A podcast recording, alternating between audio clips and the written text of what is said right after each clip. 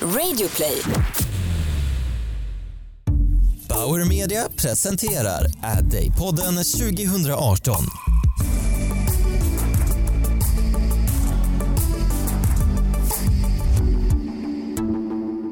Jag heter Jenny Kaiser och är Client Director på reklambyrån Åkestam Holst. I den här podden låter vi dig inspireras av några av Addays talare inom marketing, entreprenörskap, innovation och kommunikation. Jag sitter nu här i Bauer Media Studio och framför mig har jag fantastiska Helene Barnekow. Varmt välkommen Helene. Tack Jenny, det är fantastiskt att vara här. Ja, härligt. Eh, jag tänkte att jag ska passa på att fråga dig lite olika frågor, mm. högt och lågt. Eh, lära känna dig lite bättre och höra din personliga åsikt eh, kring lite olika spännande områden.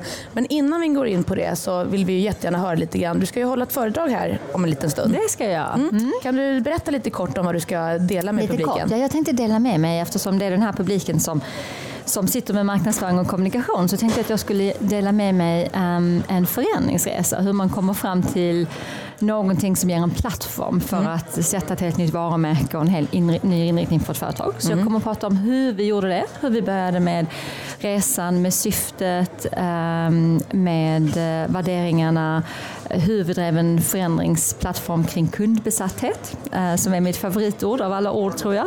Hur vi skapade en kultur med engagemang och hur vi kommer till kunden. Så mm. det tänkte jag lite kort prata om. Fantastiskt. Och ett ord som slog mig när jag läste på lite grann är just det här kundbesatthet. Mm. Kan du utveckla ja. det lite grann? Ja, ja alltså jag, har alltid, jag har alltid jobbat i techbranschen mm. och jag är inte ingenjör men jag älskar innovativa och techbranscher. Så min, och mitt, eh, mitt bidrag kan man säga, det som jag verkligen har bidragit med där, det är ju att jag kom från en marknadsperspektiv och ett kundperspektiv. Jag har alltid drivit kund. Men när jag kom in här på Telia och såg alla de fantastiska värden som finns på Telia så kände jag att det var en sak som saknades i DNA och det var ju faktiskt kund. För man kom ju från en helt annan bakgrund där man mm. inte behövde kämpa för kunden på samma sätt. Och då kände jag att jag måste, vi, måste, vi måste kalla någonting annat. Vi kan inte säga kundfokuserad och kundcentriska för det har man alltid pratat om. Det finns ju inget företag som inte säger att man ska vara kundfokuserad. Nej. Och då myntade vi begreppet kundbesatthet med tanken på att verkligen visa att det är en skillnad när ett helt företag är besatt av kunden. Så vare sig jag jobbar i, jag bygger nät eller om jag utvecklar produkter eller om jag håller koll på kvaliteten eller om jag säljer eller om jag svarar på frågor på telefonen så ska alla ha den här kundbesattheten och då får man en utifrån Invi, hela mm. företaget, där, där kunden verkligen blir det viktiga och inte ens egen organisation eller hur man är strukturerad eller Nej. någonting annat. Så det var det som jag ville skulle genomsyra hela företaget. Mm. Så spännande. För det som jag tänker lite grann, jag jobbar ju som konsult och rådgivare med ja. kommunikation och varumärken och sådär. Har tänkt väldigt mycket på sistone när det gäller just egentligen alla företag, men framförallt så stora företag som mm. Telia. När man har en sån stor befintlig kundbas. Ja. Ja. Och att man inte, många företag skulle jag vilja påstå, använder inte den kundbasen som en utgångspunkt. Utan man är alltid ute och jagar nya kunder. Är det en del av kundbesattheten också? Absolut, och det var, det var ju en del, när vi lyssnade på våra kunder så var det en del av den kritiken som vi fick. Att, och som jag tror man, precis som du säger, jag tror det är symptomatiskt, ingenting som är Telia specifikt, men det var ju en del man fick av befintliga kunder att varför kommer alla erbjudanden till nya kunder? Allting var liksom Eh, skapat för att locka till sig nya kunder. Medan om man är ett företag som har majoriteten av svenska mm. kunderna på något sätt så är det största egentligen om man både bygga kundenhet och bygga varumärke det är ju att visa hur man tar hand om sina befintliga kunder. Mm. Så det är absolut en stor del av kundbesattheten och att inte tänka eh, nykundsförsäljning som en maskin mm. utan faktiskt tänka på hur, hur kan jag behålla kunder? Hur kan jag, vi, har, vi har skapat en resa som, som eh, vi kallar för eh, brand love. Vi har börjat mäta den som heter Love Score och det är ju, mm. for, det är ju ännu på väldigt, väldigt eh, prematura nivåer men det är just det för att skapa den här riktiga emotionella connection med våra kunder som stannar hos oss mm. länge. Mm. Det är en av de viktigaste sakerna man har tror jag. Mm. Och då, lite avslutande fråga just det här området för att en sak som jag också funderar på när det gäller just telekombranschen. Mm. Kan, man, kan man som telekomaktör bli älskad? Ja, det är också en väldigt bra fråga. Det tillhör ju de där branscherna som, som inte är älskade. Det finns ju ett antal branscher som befinner sig där. Och då, och då tänker jag så här att det är då man har verkligen chansen att faktiskt att, att särskilja sig. Mm. Men det där går ju inte över natten. Jag tror att man kan det därför att eh, på längre sikt tror jag man kan komma dit därför att man är en sån oerhört viktig del av människors liv. Och det har man ju alltid varit men nu blir det viktigt ännu större. Det finns ju ingen som kan ha en bra livskvalitet eller ett roligt liv Nej. eller något fungerande överhuvudtaget om inte man har en extremt bra eh, både, både uppkoppling men även en tjänsteleverantör som ser till att man faktiskt att det fungerar, att man får det nya etc. etc. Så jag tror att det är så viktigt. Mm. Och om man, kommer, om man kommer ur den där situationen, precis som du säger, där man var mer hanterade sina kunder mer som abonnenter mm. och det handlade om att hitta nya och så vidare. Om man mm. liksom kan vända den logiken till en kundbesatthet så tror jag man kan bli älskad. Mm. Men det är, en stor, det, är, det är en stor förflyttning. Ja, det är en stor ja. förflyttning och en väldigt modig förflyttning. Ja. Men jag älskar eh, den insikten och att ni som också ett sånt stort företag men också er historia med varumärke på det sättet vågar. Det är ju verkligen en ja, det är lite, det är lite våga i det. Ja, precis. Ja. Det. Ja. det är super, super häftigt. Eh, och lite grann tillbaka till då, eh, det kvinnliga, eller så ledarskap mm. överhuvudtaget. Eh, vi ser ju att fler och fler kvinnor kommer upp i höga mm. positioner, tar mer plats i det mm. offentliga rummet och så vidare. Samtidigt kanske inte går tillräckligt snabbt. Nej. Det tror jag nog att vi är många som inte uppskattar eller eh, upplever. Men eh, till att börja med, vad ser du är skillnaden mellan manligt och kvinnligt ledarskap?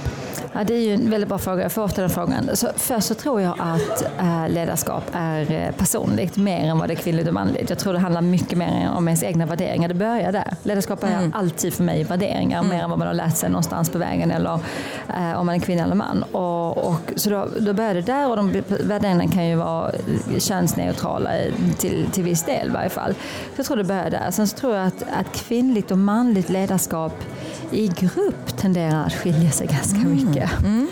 Eh, och när man då går in i en grupp, jag har jobbat i jättemånga grupper när jag varit enda kvinna, så är det stor skillnad. Om det är mer en manlig dominans i gruppen så blir det väldigt stor skillnad i den gruppen. Mer än om det är en mer kvinnlig dominans, där jag sällan i har jobbat, eller om där man verkligen får till en mångfald. Mm. Och den tror jag är kanske, det är kanske en av de viktigaste eh, viktigaste frågorna som ledare. Att, eh, jag driver det som en hjärtefråga. Jag har haft 50-50 procent nu i ett par år i min, eh, i min svenska ledningsgrupp och det är ändå i techbolag mm. som också visar att det är fullt möjligt. Det där att det inte är möjligt, den, den köper jag inte i, ens i en sekund. För Nej. det är fullt möjligt. Mm. Jag har gjort den resan på alla företag jag varit. Jag har bara varit i techbolag.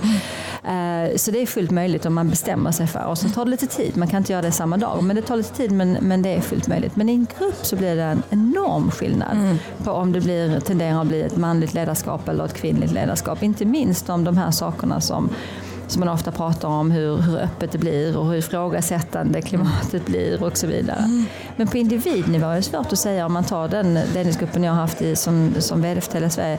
Några av de starkaste och de som tagit mest plats där, det är ju ett par av kvinnorna. Så att man, kan inte, man kan inte generalisera Nej. heller och liksom säga att det, det är männen som tar all plats. Nej. Men när det blir en grupp så finns det en väldigt stor dynamik man ska mm. vara extremt uppmärksam på. Mm.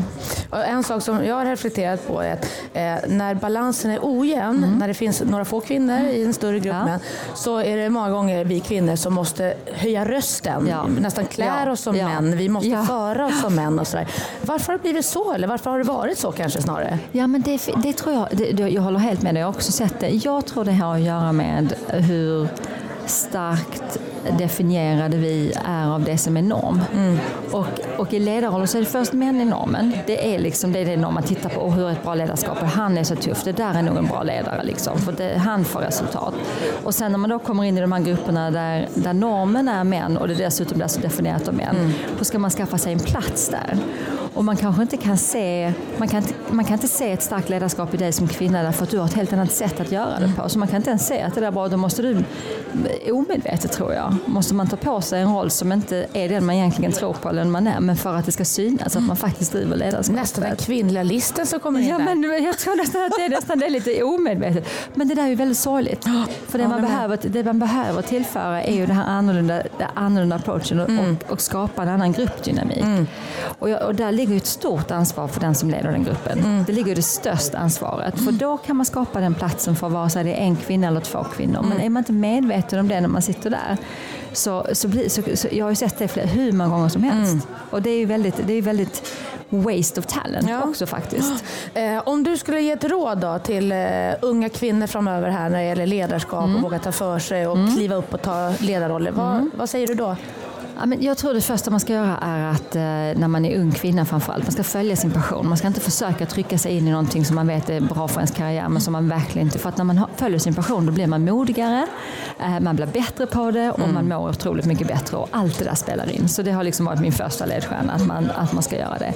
Den andra biten är ju, som alla säkert säger, att, att inte vara, att liksom se till att du om du känner dig osäker och orolig, se till att du skaffar dig andra nätverk som kan boosta dig. När jag kommer in här och du säger åh vad roligt att träffa dig, du är en sån förebild för mig. Då får jag ju nästan, liksom, då sträcker man ju på sig. Mm. Och jag tror det, även om inte man känner sig säker i sitt jobb, skaffa dem som, se till att du får den typen av stöd runt omkring så att man, man kan bygga upp sitt självförtroende. Och sen så brukar jag också säga till unga kvinnor, hamnar ni helt fel så ni måste liksom, ni, ni vet att det här, jag sitter för att jobba för en ledare nu, vare sig det är en man eller kvinna, som aldrig kommer att ge mig chansen. Kliv ut. Mm, man kanske mm. inte kliva ut samma dag, den lyxen har man inte alltid. Men, men se till att man söker sig till någonting annat. Mm. För att det finns, du kommer. Du, jag, jag har gjort det, jag tror att nästan alla gör det, kommer något tillfälle i sin karriär kommer man bara ser glastaket mm. och man kommer inte få stödet. Mm. Men det, man kan inte försöka hur länge som helst och bryta det där. Man kan försöka ett tag och så måste man i så fall säga, nej men då ska jag hitta en miljö som mm. stödjer mig helt mm. enkelt. Jag tror det är jätteviktigt. Och jag tänker på en annan sak också många gånger. Det är kanske att vi som kvinnor inte vågar eller just det här dåliga självförtroendet. Mm. Nej men inte kan jag eller ska mm. jag? Mm. Eller, och att, att här, få fler att våga. Ja. Och att det är okej att misslyckas. Ja. Det, var, eh, det är okej att välja någonting annat som ja. du säger.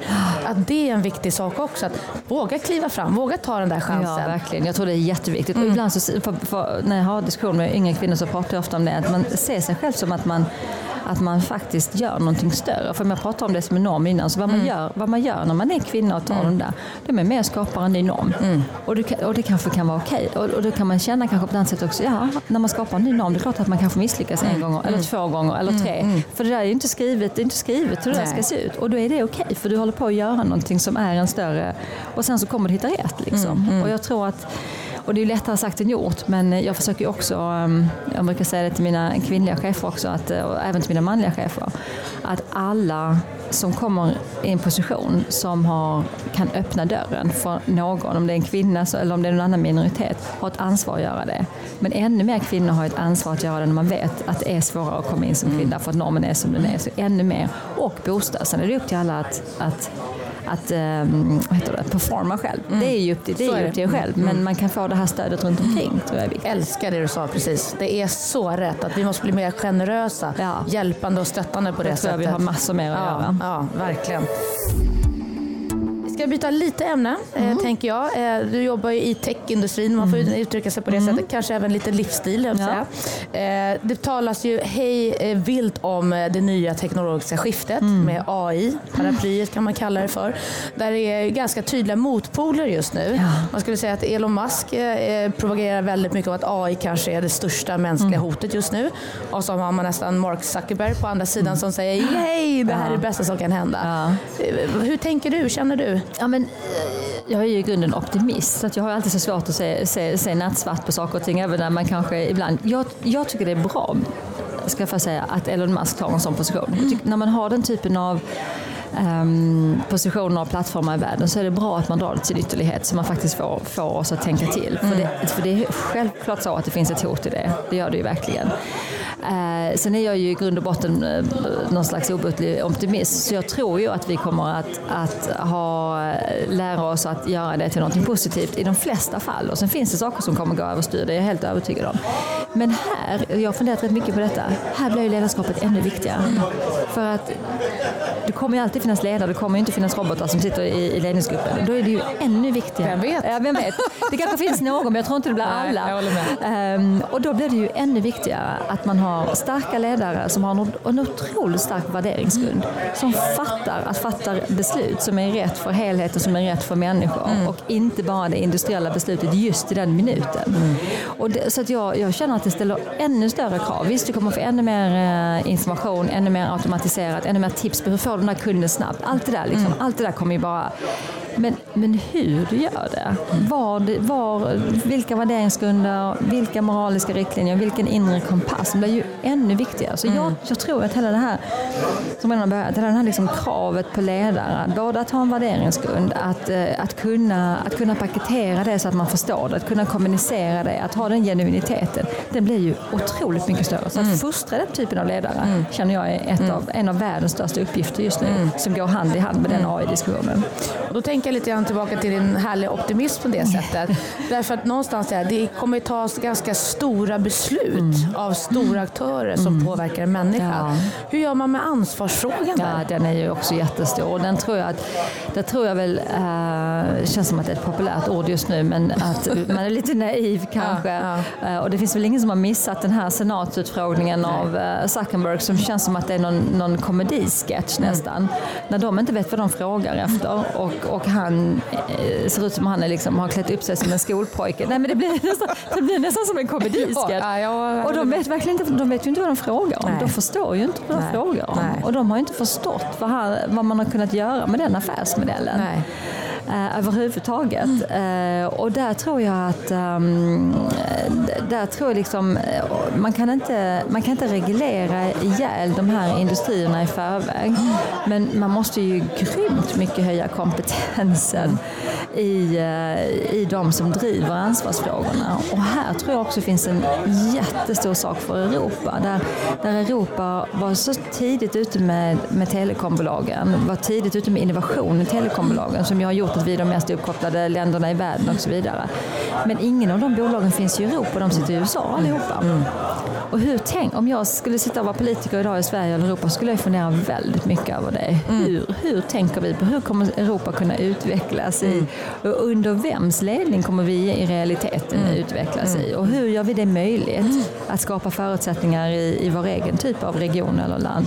De frågorna skulle jag ju brottas mycket med men även hur, vi, hur höjer man kompetensen mm. Mm. i de diskussionerna för det där, den här diskussionen fungerar ju inte Nej. helt enkelt. Och, och, det leder ju också lite grann vidare till det här politiska så att säga, klimat och politiska ledarskapet i relation mm. till det kommersiella ja. och också andra ja. kompetenser som du säger. Ja. Att det kanske också där är en nyckel att det politiska måste inse att vi klarar inte av att vara politiker bara Nej. eller bara Nej. rekrytera politiker. Nej. Vi måste få en, en mångfald där också. Det tror jag också. Jag, den tror jag också. Jag tror att uh, vi har pratat mycket om att i, uh, i den här nya världen som man kallar så mm. går man ju till eller jag tror väldigt mycket går på helt nya ekosystem. Och då mm. menar jag inte jag bara värdeekosystem, liksom hur man kan sälja, utan jag menar precis det som du pratar om mm. nu. Jag tror man måste hitta ny, helt nya ekosystem, samarbetsformer, diskussionsformer mellan politik och näringsliv mm. och, och lagstiftare. Man, för man kommer inte kunna förstå det annars. Det blir, för, det blir för svårt. Ingen klarar ut det där själv. Det, det, är, det är för komplext och svårt helt mm. enkelt.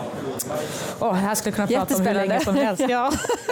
Men eh, går jag tillbaka lite grann, ego som jag är när jag ändå ja. har det här med varumärken och så vidare. Då, I det här teknologiska skiftet, vilken betydelse kommer varumärken ha framöver och hur navigerar man i det egentligen? Ja, och den är ju också, um, den är också svår. Jag förstår att det hela, hela, alla som är här, 300 eller 400 mm. personer idag, sitter och brottas med det dagligen mm. säkert. Mm. Och jag tror ju att, um, jag tror ju att varumärke, genuina varumärke, har en enorm möjlighet att spela på den här scenen. Och då tror jag faktiskt att nyckelordet är genuint. Och det är, det är ju även du som person. Mm. Jag tror att när vi pratar ledarskap, det är väldigt mycket ditt varumärke är ju vem du är som mm. ledare. Och då är, för mig är det, då är det ju vad du gör i varje instans. Det är ju vad du gör hela tiden. Mm.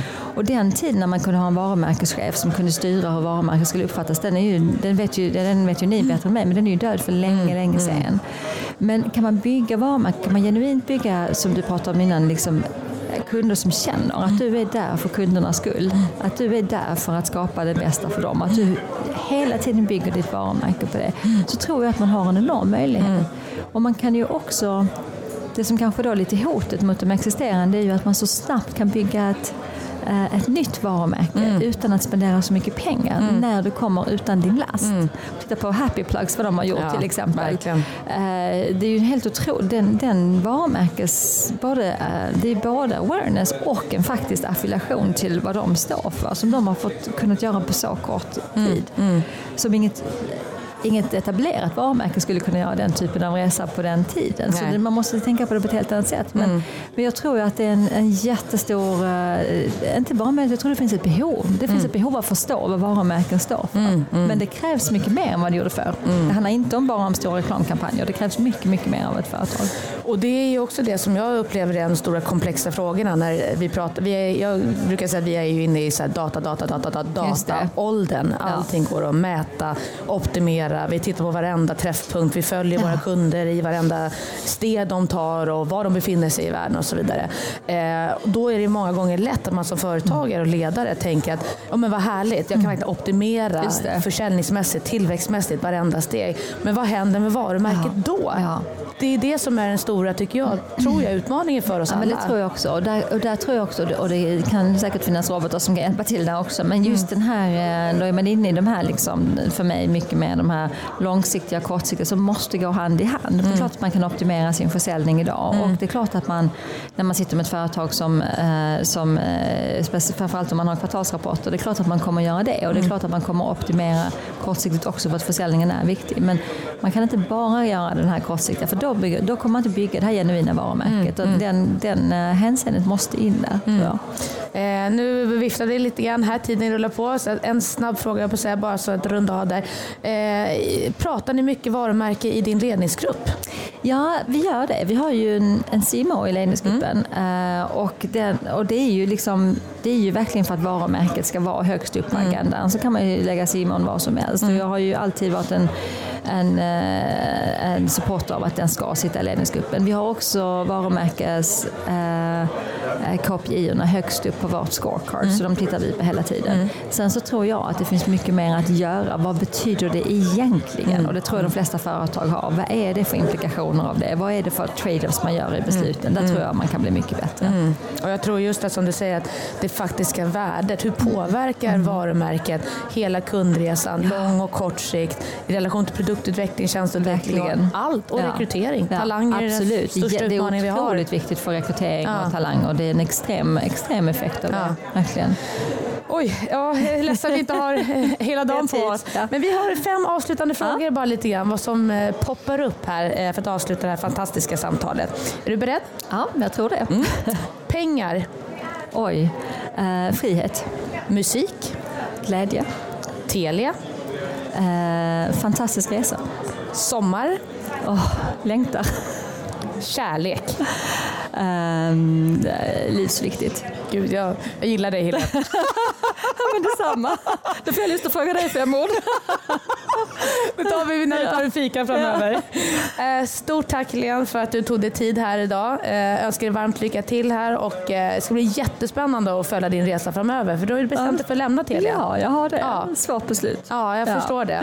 Men du har så mycket att tillföra Sverige och världen så vi följer det med spänning. Det kommer bli spännande. Jättespännande. Tack så mycket. Stort tack. Tack. Ja. Tack alla ni som lyssnat och tycker ni att det här samtalet var intressant? Kanske mitt nästa samtal med en av Sveriges bästa marknadschefer, Per Karlö på Volvo, kan passa. Eh, per berättar bland annat om hans syn på morgondagens transportsätt och vad som driver honom givet hans fantastiska framgångar. Välkomna!